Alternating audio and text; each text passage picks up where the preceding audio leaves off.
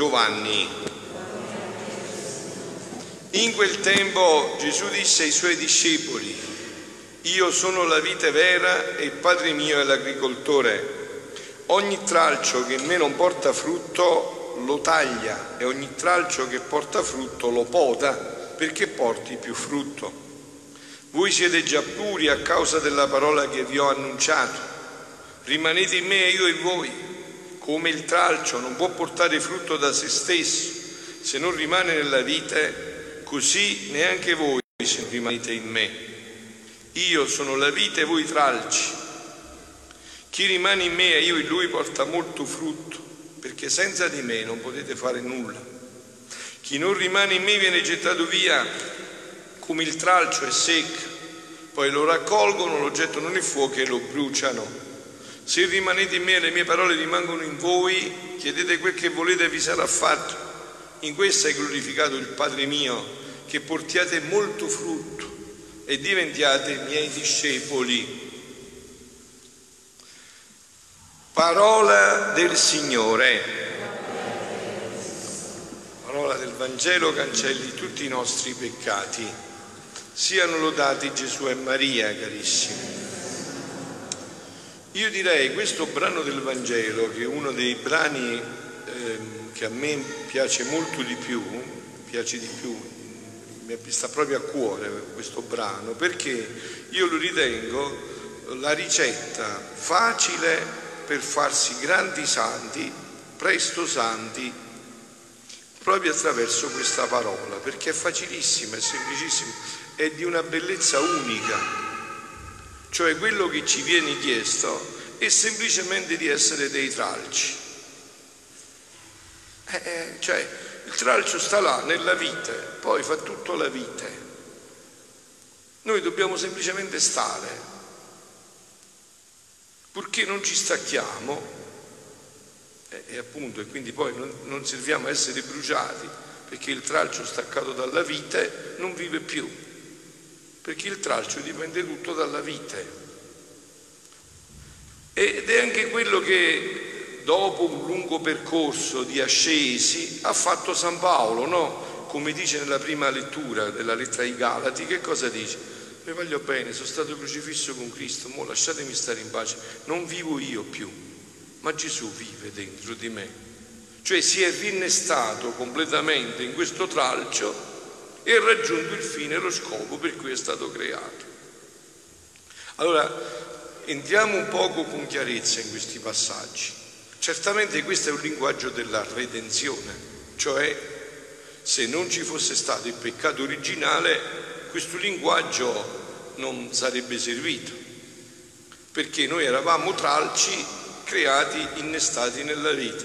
Io uso un altro termine per rendere questo con cui poi entrerò nel brano, no? Lo chiamo quello che oggi è molto attuale, connessione. Noi siamo stati creati connessi, la nostra volontà era sempre connessa con quella di Dio. Così eravamo stati creati. Il peccato originale ci ha disconnessi, ossia la nostra volontà umana che ha deciso di peccare si è disconnessa dalla divina. Il tralcio ha cessato di stare nella vite. Questo innesto quando è stato rifatto? Quando? Quando è stato rifatto? Con l'incarnazione. È dovuto unire il divin riparatore Gesù Cristo a rifare questo innesto. E noi quando siamo potuti rientrare in questo innesto? Quando siamo rientrati? Col battesimo col battesimo. Il battesimo ci ha rinnestati in questo procedimento. Adesso noi che dobbiamo fare, insomma, carissimi, che dobbiamo fare adesso noi per realizzare lo scopo della nostra vita? Dobbiamo restare nella vita. Questo dobbiamo fare. I santi questo hanno fatto. Poi per ognuno la vita si è espressa secondo quel che desiderava in San Pio in un modo, in Santa Teresa del Bambino Gesù in un altro. Ma loro non hanno fatto niente, sono rimasti tralci nella vita. Che bella, eh? Com'è facile farsi santi. nessuno sforzo. Dobbiamo essere tralci che rimangono nella vite. Eh, lo sforzo è solo questo, appunto, non far agire la nostra volontà. Ce l'ha detto pure Gesù, chi vuol venire dietro di me, rinneghi se stesso, rinunci alla sua volontà e ritorni in questo disegno. Perché? Lo dice anche in questo brano. Senza di me voi non potete fare nulla, perché così eravamo stati creati. Senza Dio noi non possiamo fare nulla. E dobbiamo ritornare in quest'ordine, in questo scopo, in questa meraviglia in cui siamo stati creati. Sentite come, in che maniera meravigliosa Gesù lo dice a Luisa, in questo brano del volume 32, siamo ad aprile 29 1933. Figlia mia, dice Gesù a Luisa, il vivere fuori dalla mia divina volontà è vivere senza il connesso della vita divina. Qua sta, da qua vengono tutti i mali. Il vivere fuori dalla divina volontà significa che noi ci siamo sconnessi, non viviamo più connesso con la vita divina. Infatti questo brano porta come titolo Chi fa l'umano volere prende terra, quindi puzza di terra, sa di terra, e chi fa la divina volontà prende cielo, profuma di cielo, è tutto cielo. Figlia mia, vivere fuori dalla mia divina volontà è vivere senza il connesso della vita divina, appartata dal cielo, come se non avesse amicizia, conoscenza, relazione col suo Padre Celeste. Avete capito? Perché noi diciamo, ma Dio è lontano, ma Dio non c'è, ma Dio non mi sente. Certo, non è questo, ma è quello che tu vedi.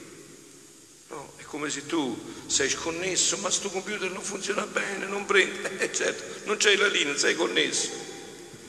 E come vuole prendere sto fatto? La voglia che ti arrabbi col computer. È sconnesso, devi connetterlo. Solo che per le connessioni terrene devi pagare le tariffe, vero? Invece qua è tutto gratis. Basta un atto di volontà nel dire Signore io voglio ritornare in quel disegno veramente si può dire che mentre sa che tiene suo padre, ma non lo conosce, vive come lontano e perciò non partecipa ai suoi beni divini, non partecipa ai suoi beni divini, molto più che a ogni atto di volontà umana che fa prende sempre terra.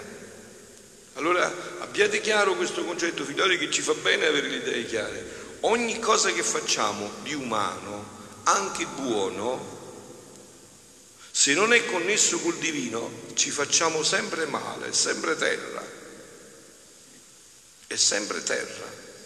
Sa sempre di umano. L'umano non può passare l'umano, rimane sempre imbrigliato nell'umano. Molto più, infatti, dice Gesù, che ogni atto di volontà umana che fa prende sempre terra e questa conosce e ama. Avete visto perché si parla sempre di terra? Perché facendo atti di terra dimentichiamo il cielo e siamo tutti immersi nella materia, nella terra. Questa conosce ama e partecipa eh, però dopo che succede? Partecipa all'infelicità che produce il terreno che va acquistando con i suoi atti umani. Più atti umani facciamo, più ci attacchiamo alla terra, più partecipiamo dell'infelicità della terra, con tutti gli annessi e connessi. Così, no?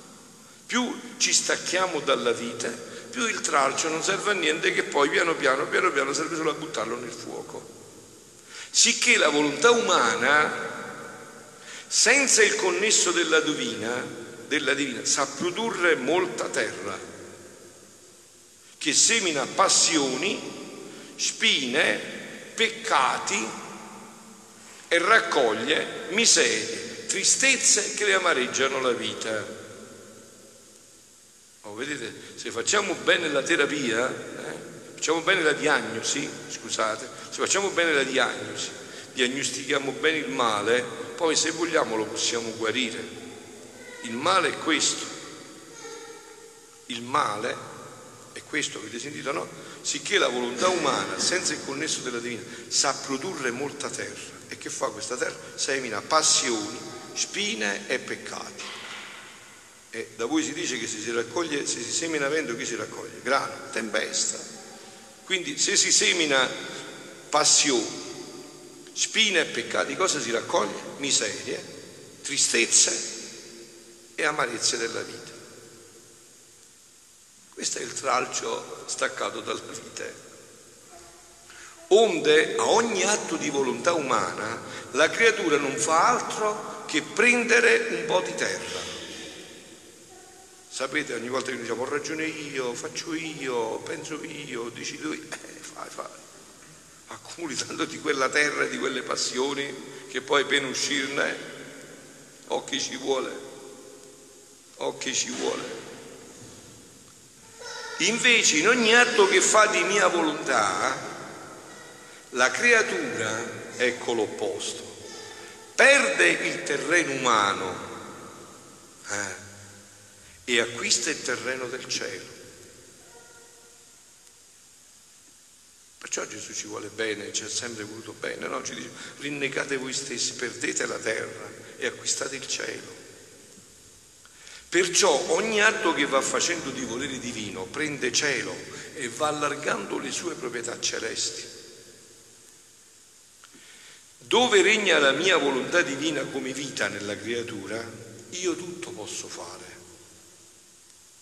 Essa diventa nelle mie mani materia prima per poter svolgere i miei lavori divini e poter lavorare per me la cosa più gradita, è il riposo più dolce pare che si alternano insieme lavoro e riposo.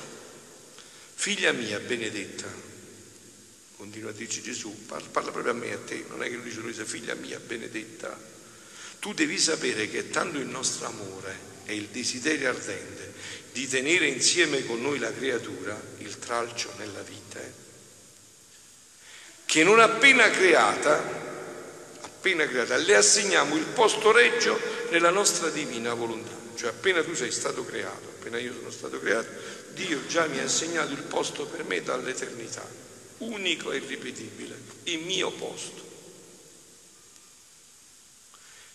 Sicché ciascuna creatura tiene il suo posto d'onore nella nostra legge divina. Quindi il suo principio, il suo primo atto di vita, tanto nell'eternità quanto nel tempo, è nel nostro fiat. Essa non c'era nel mondo, e noi l'amavamo e vagheggiandola non solo le davamo posto, ma mettevamo al suo corteggio il nostro amore, la nostra santità, la nostra potenza, luce e bellezza. Essa è la nobile regimessa che scende dall'altezza dei cieli per varicare l'esilio, ma il nostro volere non la lascia, vi scende insieme, vi si serra d'intorno, valica l'esilio insieme con essa in ogni atto che fa, pene, gioie o incontri, vi mette il suo primo atto divino affinché mantenga la sua nobiltà e il suo stato di principessa. Ecco qua, questa è la, capite, capite? Noi siamo stati creati così. Basta che stiamo nella vite. Tutti questo ci viene dato per, per dono, partecipiamo di tutto ciò. Scusate, se io sono nella vite, partecipo di tutto quello che attraversa la vite. E questa è la santità. Questa è la santità. Le altre cose sono distorsioni nostre, questa è la santità, tutto è dono, tutto è grazia. E quando l'ha riempita di tutti i beni, tanto che non ha più spazio, sentite che cos'è la morte per Gesù, no? Quella vera che Gesù sognava, sogna dopo anche della, per la redenzione, dopo, anche dopo del peccato, no? E quando l'ha riempita di tutti i beni, tanto che non ha più spazio dove mettere gli altri beni, la risale al cielo. Già, sto figlio l'ho riempito, ho fatto pieno pieno, che deve fare più qua adesso? Mo deve venire nell'eternità. Questo è successo con la Madonna, no? Come, che cosa è successo il 15 agosto, quando la Madonna è stata assunta in cielo in anima e corpo? Era talmente piena, talmente piena dell'amore di Dio, che non c'entrava più neanche una goccia. Si è dovuto rompere il vaso e ricomporlo immediatamente subito nell'altra dimensione dell'eternità. È stato un passaggio. Perché? Perché era piena di tutto questo. Questa è stata la santità. Questa è la santità. Guarda, questo brano è da applicare, questo del Vangelo, anche quello che vi sto dicendo, radicalmente alla Madonna. Questa è la sua santità. Lei è stato il tralcio che è sempre rimasto innestato nella vita che si è fatto così ben bene riempire dalla vita che non ci poteva entrare più nulla. Ma con nostro dolore vediamo che la creatura, come scende nell'esilio, non ci pensa più al posto reggio né alla nobiltà della sua origine. E come è vero. Sembra, ci stiamo facendo qua, ci siamo così organizzati bene sulla terra come se dovessimo vivere per sempre. Eh? Ci siamo dimenticati che è una piccola parentesi passeggera, né alla sua nobiltà e vorrebbe svignarsi dalla nostra volontà. Conoscete questo termine, svignarsi, deve scappare dalla volontà, svignare. Pensando, no, come dice il ragazzo, visto il ragazzo che dice ai genitori, quando farò 18 anni me ne vado, ti faccio vedere io. Eh, sì, sì, poi mi farai vedere, vai, vai. Poi mi farai vedere quando sei andato. Se la vuole svignare, che più che tenera madre la porta stretta fra le sue braccia e servendosi delle porte dei sensi che le abbiamo dato, scende nel basso della volontà umana, cioè quei sensi che ci erano stati dati, perché noi ci connettessimo sempre più e sempre meglio con la divina, l'abbiamo usati per connetterci con le nostre passioni, con l'istigatore delle nostre passioni che è il diavolo e con tutte le conseguenze che questo comporta. Queste porte le avevamo date per risalire a noi, affinché dall'esilio potesse fare le sue scappatine nel seno del suo creatore. Vi ricordate chi di voi legge i meravigliosi scritti di Luisa, soprattutto poi il libro della Madonna, no? La Vergine, come dice quante volte la Madonna scappava e se ne andava su a mettere sulle ginocchia della Santissima Trinità e là si dileziava di contemplazione, di amore. E questo era per tutti, solo che non lo sappiamo fare più. Noi anziché andare a scappare su, scappiamo giù nelle nostre passioni, invidie, gelosie, lussurie, tutto il resto, e andiamo di male in peggio, eh? scappiamo verso le nostre passioni. Essa invece se ne serve appunto per fare le sue scappatine nelle miserie, nelle debolezze, nelle passioni, che snobilitandola non si riconosce più che è principessa del cielo, ma la serva della terra. Eh, ma qua viene sempre questo amore insondabile e indescrivibile di Dio, no? Perché di fronte a questo, insomma, ma ad onda di ciò non, ad onda di ciò non chiudiamo le nostre porte. La Santissima Trinità non chiude le porte. Quali sono il nostro amore, la nostra paterna bontà, la nostra compassionevole misericordia, le aspettative che facciamo e non appena vediamo che chiude le sue porte per venire nella nostra volontà, le andiamo incontro. Spalanchiamo le nostre e guardandola da bella brutta, con la veste di principessa stracciata, sporca, non le facciamo un rimprovero, ma con compassione tutta paterna le diciamo, dove sei stata? Lo sentite voi, adesso lo dice anche a noi, dove sei stata? Dove stai? Dove sei stato? Anche in questa giornata dove sei stato? Nelle tue passioni dove sei stato? Dove sei stata, povera figlia? Come ti sei ridotta?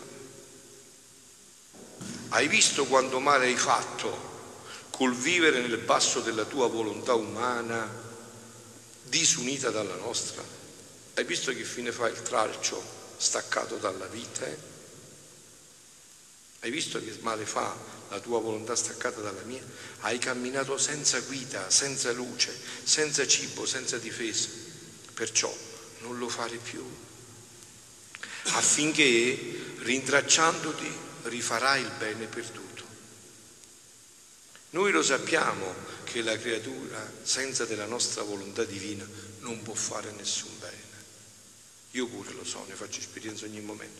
Voi pure ne fate esperienza. Non si può fare niente. Non ci credete al bene fatto senza la volontà divina, credetemi a me, tutto fumo che passa. Crollerà tutto. Come vedete, tutto crolla. Resta solo quello che è fatto con la volontà divina. Avete capito, figlioli? Eppure il bene, se non è fatto connesso con la volontà divina, si sfalda, si sfalda, puoi tirare, tirare, tirare, ma prima o poi si sfalda. Non può fare nessun bene, è come se volesse, sentite, sentite, vedere senza occhio. Voi conoscete qualcuno che riesce a vedere senza occhio? Camminare senza piedi, vivere senza cibo Perciò si attende non uscire dal mio volere. Se vuoi trovare la forza, la luce l'appoggio, è lo stesso Gesù a tua disposizione. E concludo, è vero? Ricordandovi che noi questo facciamo qua, è vero, ogni sera, insieme vogliamo cercare di richiamare questa connessione nella nostra vita e nell'umanità, perciò veniamo a pregare, perciò non ci stanchiamo di pregare perché vogliamo ritornare a questa connessione. Vi ricordate, è vero, vi rileggo allora un attimo, no? Sull'ultimo punto. Invece il chiedere il regno del volere divino sono le opere interne, gli atti più intimi di Dio, è la distruzione del peccato, non è la sola salvezza, ma la santità divina nelle creature, è la liberazione di tutti i mali spirituali e corporali è il trasportare la terra in cielo per poter far discendere il cielo in terra. Perciò il chiedere il regno della mia volontà divina è la cosa più perfetta e più santa. Perciò tutti i riverendi, quando preghi, così rispondono al tuo eco e questo eco risuona nella patria celeste la bella armonia. Fiat voluntas tua, come in cielo, così in terra. Siano lodati Gesù e Maria.